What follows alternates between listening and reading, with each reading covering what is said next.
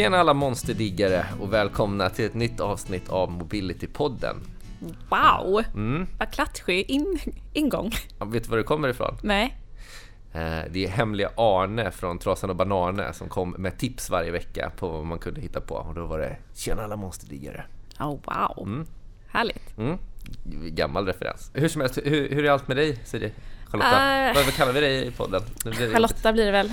CJ är mer det interna namnet här på, på Deloitte. Ja. Eh, jo men alltså, om jag bara får lov att tänka bort allt hemskt som händer i världen och med Ukraina och Ryssland och sådär så, så känner jag ändå att, eh, att eh, läget med mig är ganska bra. Mm, vad härligt att höra. Med dig då? Jo tack, det är bra. Det var ju väldigt länge sedan vi spelade in podd senast. Mm. Ska vi erkänna. Jag vet. Det har ju varit lite föräldraledighet för min sida. Jag är tillbaks nu på jobbet fulltid från och med januari. Jag tycker vi lägger det ansvaret helt på dig. Nej, det tycker jag absolut inte. ja, men nu är vi i alla fall tillbaks här och vi peppar mer än någonsin på att köra igång med lite podderi. Verkligen, det ska bli skitkul. Mm. Vad ska vi prata om idag då? Jo, men idag, nu är vi ju i eh, början på mars och i början på mars då börjar det komma ut eh, förtryckta deklarationer från Skatteverket och det börjar ju närma sig att man ska in med den där deklarationen. Mm. Så det blir en deklarationsspecial helt enkelt. Ja, eller hur? Mm. Och vi har ju en härlig gäst med oss som är specialist på det här. Eller hur? Men innan vi presenterar henne, vill du säga någonting om vår vanliga fras som vi brukar dra? Det vill jag, det vill jag. Jo, det är så att podden innehåller bara allmän information och ingen faktisk rådgivning. Vill man ha faktisk rådgivning så får man jättegärna höra av sig till oss på mobilitypodden at deloitte.se. Så, nu är Deloittes riskavdelning nöjd också. Japp. Ja, men det har blivit dags då att introducera våran gäst och det är ingen mindre än Caroline Palmqvist. Välkommen Caroline! Stort tack, jättekul att vara här. Vem är du Caroline? Jag är en 31-årig skåning som har jobbat på Deloitte i strax över sju år. Jag började på Deloitte rätt efter jag tog min juristexamen i Lund och eh, har jobbat med internationell individbeskattning sedan, jag kom hit. Jobbat väldigt brett med mobilityfrågor och då internationell individbeskattning. Men under de senaste åren då så har det mer och mer blivit att jag har eh, riktat in mig på deklarationer och de skatterättsliga frågorna som kan bli aktuella när man deklarerar för gränsöverskridande situationer. Hur många deklarationer har du gjort i din karriär? Oj, svår fråga. Det måste vara flera tusen. Flera tusen, wow. Mm. Vi sitter med en specialist här Christian. Eller hur? Du är ju som klippt och skuren för det här avsnittet. Men, men jag tänker det eh, när vi hjälper till med, med, deklarationer här på Deloitte. När ser vi, liksom, när vi blir typiskt sett tillfrågade att nu behöver vi hjälp eh, för att våra anställda ska deklarera? När skulle du säga, vilka situationer har vi där, Karo? Eh, jag skulle säga att vi framförallt blir tillfrågade vid tre olika sorters populationer. Eh, och den första skulle jag säga som kanske är vanligast nu för tiden, det är de personer som blir lokalt anställda i ett annat land. Sen har vi också de personerna som är eh, utsända under en kortare period och sen de personerna som är utsända under en längre period. Så de tre populationerna skulle jag säga är absolut vanligast att vi deklarerar för. Gäller det liksom både population som kommer in till Sverige och åker ut från Sverige? Ja, det skulle jag säga. Mm. Men eh, okej, okay, men om vi djupdyker lite, vad är det som typiskt sett är svårigheterna med de här situationerna och varför tycker du att vi behöver hjälpa till? Eller tycker du? Varför vill man hjälpa till? Eller varför vill man att sina anställda ska få hjälp med de här deklarationerna? Jo, men jag skulle säga att det är väldigt många delar man kanske måste tänka på. För det första skulle jag eh, säga att när man kommer till ett helt nytt land så bara språket är ju svårt. Kommer man in som en inbarn från Tyskland så är det kanske väldigt svårt att deklarera i Sverige för att allt är på svenska. Man får en förtryck på svenska, eh, där finns kanske lite eh, löneinformation, något lite, något lite från banken men sen finns det inte mer det, och man vet inte ens vad det innebär. Eh, och sen har vi också efterskottsbetalningar som inte är eh, helt ovanligt när man eh, då flyttar från ett land till ett annat. Att man från den tidiga arbetsgivaren då i det tidiga landet får en eh, efterskottsbetalning i form av till exempel en bonus eller semesterersättning. Och den då behöver man ta upp till beskattning i Sverige eller i vart fall göra en bedömning om det ska behöva tas upp till beskattning i Sverige. Och det är väldigt svårt då om man kommer som ny till Sverige och har ingen som helst kunskap om de svenska reglerna. Och det har att göra med då kanske att den här bonusen eller semesterersättningen egentligen avser arbete innan man kom till Sverige? Ja men precis. Mm, okay. precis. Mm. Men man får då den när man har kommit till Sverige. Därför tycker då Sverige att men då har vi en initial rätt att beskatta det. Spännande. Jag kan också tänka mig att det är lite svårt som anställd att fånga upp det för det är ju också någonting som inte kommer förtryckt på en blankett från Skatteverket eftersom det inte eh, har svensk källa riktigt. Nej men precis. Och det är jättesvårt att veta för att vissa länder kanske hade tyckt att nej, men det är ingenting som vi bara tog till beskattning för det är intjänats under en period utanför då det landet. Men i Sverige så tycker vi att nej, men det har vi rätt att beskatta. Sen finns det vissa undantag kanske eh, som man då kan göra tillämpliga eller försöka yrka i deklarationen. Men man måste göra en bedömning av det i så fall. Mm. Men om du tänker dig Karo, du säger dels så gör vi ju faktiskt deklarationerna, men finns det fler sätt? Liksom? Hur kan vi hjälpa till med deklarationen? På vilket sätt hjälper du till med deklarationer? Om vi då går tillbaka och tänker på personer som är lokalt anställda då, som kommer till Sverige från mm. lokalanställning här. Då skulle jag säga att det allra vanligaste är att vi hjälper till helt och hållet första året med deklarationen. Eh, och då gör vi allting. Vi, vi samlar in informationen från den anställda eh, så att vi kan göra en korrekt deklaration. Och då tar vi med löneinformation, kapitalinkomster och kanske eventuellt hyresinkomster som man har i ett annat land och tar upp det till beskattning och, och liksom hjälper till med allt och vissa frågor som då de här individerna kan, kan tänkas ha. Sen då år två så brukar det normalt sett vara lite lättare för då har man kanske inte de här efterskottsbetalningarna. Man har kanske bara något lite kvar, något lite kapital i hemlandet och så vidare. Så det är lite lättare att deklarera då. Och då är det inte helt ovanligt att arbetsgivaren ger oss auktorisation att hjälpa de anställda på så vis att vi har ett skattemöte. Så att vi eh, visar då den anställde hur de själva kan deklarera på Skatteverkets hemsida, vad de bör tänka på, eh, hur de kanske kan yrka avdrag för eh, ja, till exempel resor till och från arbetet, eller om de skulle ha några hemresor som man skulle kunna göra avdrag för till exempel. Så då sitter vi ner och, och i stort sett visar hur de ska deklarera och då kan komma att deklarera i framtiden. Det är ju rätt smidigt då just att, att få lära sig hantverket eller om man ska säga så, i vart fall i en lite mer begränsad skala. Ja men precis. Mm. Mm. Om, om, man tittar då på de andra populationerna som du pratar om, de här som är på utsändningar, hur brukar deklarationssupporten se ut där? Är det full support Ja, men det skulle säga det är nu det allra vanligaste eh, och det är oavsett om det är korta utsändningar eller långa utsändningar. Ja, om, om, om är korta tänker jag runt ett år, lite mer kanske och sen eh, längre utsändningar är då allt över det. Men jag skulle säga att det spelar inte jättestor roll hur lång utställningen är men är det en utställning så brukar vi normalt sett vara auktoriserade. Och jag tror det är för att man vill hjälpa sina anställda och att de ska känna sig om, omhändertagna i det andra landet och det är mycket nytt ändå för dem. Och kanske också att man vill att de här då positionerna som är i ett annat land ska vara lite extra attraktiva. Att det gör att den anställde behöver i vart fall inte tänka på skatten. Eller då rätt sagt hur de ska deklarera i vart fall. Mm. Jag tänker där måste det också finnas mycket risk för själva arbetsgivaren att de har gjort rätt rapportering de olika länderna och att man kanske också tycker att från ett arbetsgivarperspektiv så är det viktigt att allting deklareras korrekt. Absolut, det är en jättestor del och det är väl Eh, lite beroende på kontraktet också. Hur eh, vissa personer som är på utsändningar har ju en avtalad nettoersättning eh, medan vissa har då en, eh, vad man kan kalla en vanlig bruttolön så att säga. Eh, men oavsett så, så känns det som att arbetsgivaren gärna vill att det ska bli rätt rapporterat, att deras anställda ska vara compliant i det andra landet.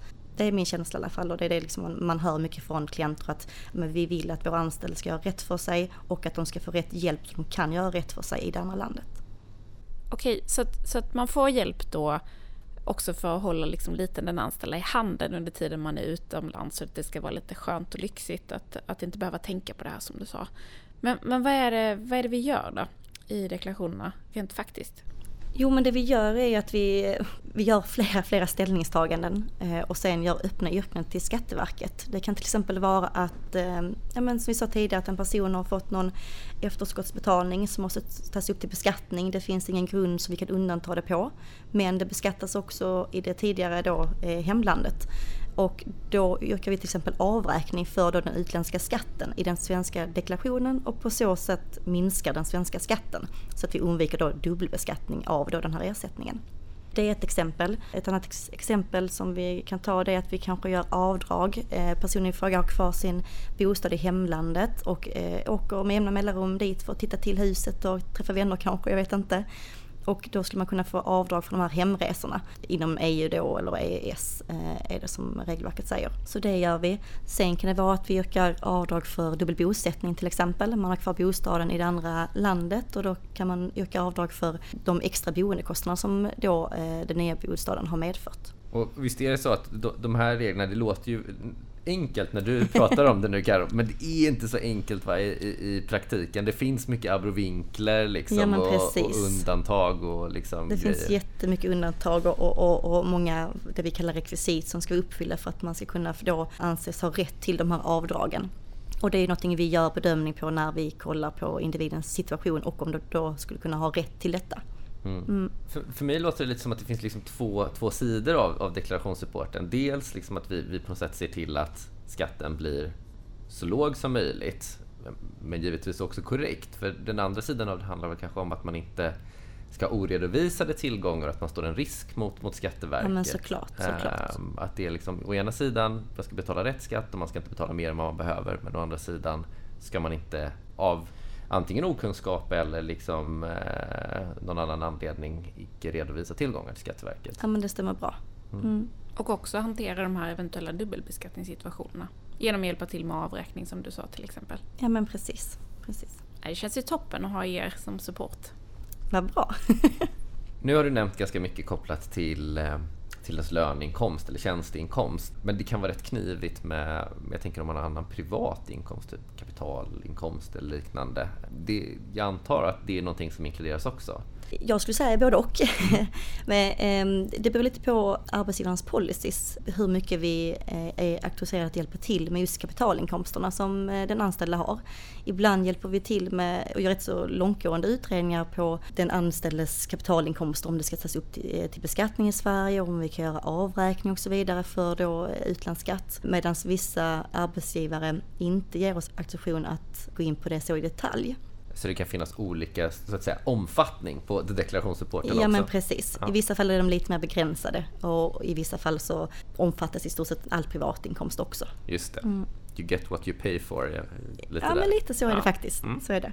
Men icke desto mindre, det kan ju också vara svårt med privat inkomst hur det ska deklareras rätt så att man inte blir lid av någon dubbelbeskattning där heller. Ja men verkligen och, och, och, jag tror det är lätt att glömma bort som, som eh, anställd då att just det, jag måste deklarera mina privata inkomster också. De, de får jag från annat land, varför måste jag dra in det i den svenska deklarationen? Mm. Men eftersom Sverige har beskattningsrätt oftast vill jag säga då eh, på kapitalinkomster när man då är bosatt i Sverige och familj och så, allt är med, med här så är det väldigt sällan eh, vi inte ska ta upp dem till beskattning i Sverige. Så då måste man rapportera både kanske utdelningar eller ränta man har till exempel. Men också hyresinkomster som man kanske har för man hyr ut då sin tidigare bostad perioden man, man vistas i Sverige. Där kan jag tänka att det inte är jättelätt hur man ska omvandla det till svenska kronor och och inkludera i deklarationen och på vilket sätt man ska göra det. Så det är väl superbra om man kan få hjälp med det också. Men verkligen och, och det vi märker där är ju att de anställda som får den här lilla extra hjälpen är väldigt tacksamma. Eh, det är någonting vi eh, får, får höra jättemycket och jag gissar också att arbetsgivaren, eller hoppas arbetsgivaren också får höra det för att de anställda tycker det är svårt och eh, vill såklart gärna ha vår hjälp där också. Okej, men vad om vi eh, eh, ska gå vidare lite då och höra vad är det man ska tänka på 2021 när man deklarerar? Har du några tips? Några tips? Men det första som, jag, som ploppar upp i mitt, mitt huvud är att det första året vi behöver tänka på eh, det ekonomiska arbetsgivarbegreppet. För i januari 2021 så kommer det nya regler som medför att personer som tillfälligt arbetar i Sverige lättare blir skatteskyldiga än tidigare. Så det är något vi måste tänka på. Och de reglerna är ju, skulle inte säga, de är lite komplexa. Men det är något som eh, vi då måste tänka extra mycket på nu när vi deklarerar denna säsongen så att säga. Just det. Och har man tur så, så, har ju ens arbetsgivare redan löst det här i sin arbetsgivarrapportering. Ja men precis, det är väl det, är väl det man, eh, de bästa världar så är det så. Men mm. jag skulle säga vi har redan börjat deklarera lite och vi har redan hunnit börja säga att arbetsgivare kanske har missat det eller liksom inte hunnit med det eller kanske inte ens vet om det, eh, att, man, eh, att de behövde rapportera det i, gentemot det svenska Skatteverket. Så att, mm, man får nog hålla lite utkik där, kanske be sin arbetsgivare kolla upp om man faktiskt kanske ska eh, beskattas i Sverige. Och, och, och mm. Caroline, där kan man ju tillägga att det handlar inte bara om arbetsgivares ovilja att inte rapportera utan det handlar många gånger också om att de har långa handläggningstider hos Skatteverket. Ja, För det har ju blivit en massanstormning i registrering av utländska bolag och, och rapportering så att säga. Absolut, jag undrar om Skatteverket trodde att det skulle bli sån anstormning. De, de, de, borde ju ha beräknat det men beroende på deras handläggningstider så undrar jag om de trodde det skulle bli så många på en samma gång. Tror du att vi kommer se liksom en, en ny, vad ska man säga, population av, av, av personer som erbjuds deklarationsassistans i och med det här? Jag tänker att du, du pratade innan liksom om om långa och korta assignments och lokalanställningar. Men här har vi kanske folk som mer är liksom väldigt sporadiskt i, ja, i Sverige då, som är skattskyldiga. Ja men absolut. Vi kommer att se jättemycket mer av tjänsteresenärer eftersom de nu blir skattskyldiga i Sverige långt tidigare än vad de blev innan. Är det något annat som är så nytt 2021? Eh, liksom? Har, har, man, har lagstiftaren eh, gjort massa förändringar? Men det brukar alltid vara lite nytt varje år och jag skulle säga den roligaste förändringen, eller den bästa förändringen skulle jag säga, det är ju att skatten på bostadsuppskov eh, är nu slopat. Vilket innebär, har man sålt sin bostad eh, under till exempel 2021 eh, så kan man skjuta fram då den här vinsten och slippa skatt på det. Just det, om, man köper en, en ny bostad då? Precis, det finns lite regler som, som då eh, krävs uppfyllas. Mm. Men det man kort kan säga är att man behöver liksom en ersättningsbostad mm. då inom en viss period för att man då ska kunna få göra det här uppskovet. Men det är väldigt förmånligt att slippa skatten eh, eh, nu då såklart om man då skattar på det som vi fanns innan som var en uppskovsränta så att säga. Just det, det blir som ett typ räntefritt skattelån. Liksom. Ja men precis. Mm. Så finns det ju alltid de som vill dra av plåstret direkt såklart. Men eh, i ett skattehänseende så är det väldigt eh, bra. Ja, lite inflation på det också så, så är man hemma. Lyxigt. Mm. Ja, men om, om jag bara får sammanfatta vad jag har hört eh, Caroline så, så tänker jag att det är liksom utsändningar, det är lokalanställningar och det är den här nya populationen med business travelers som, som eh, vi hjälper de eh, företag och deras anställda med. Och det är väl lite det som jag tänker att företag får bestämma. Hur mycket vill man hjälpa sina anställda och vad, vad tycker man är, vilken nivå man behöver lägga det på så att säga. Eh, tack för jättefin genomgång.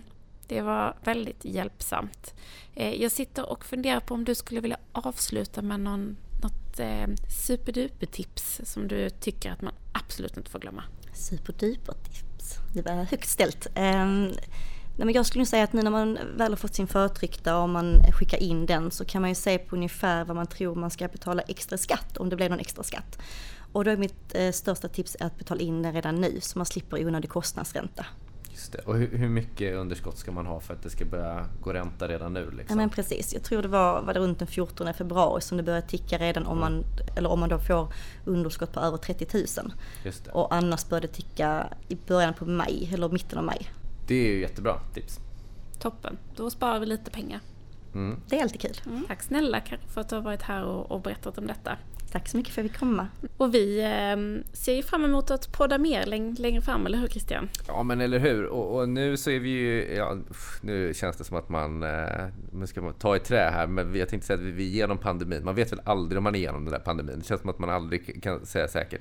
Men vi hade ju gärna velat liksom resa ut och träffa lite folk och gäster. Det hade varit kul. Ju. Det vill vi. Ja. Det, vi utgår från att det blir så. Ja, i våran drömvärld så är det så i vart fall. Ja. Vi får se vem som blir nästa gäst. Vi har ingen aning. Ingen aning. Har ni förslag på saker som ni vill att vi pratar om så får ni självklart höra av er till mobilitypodden deloitte.se.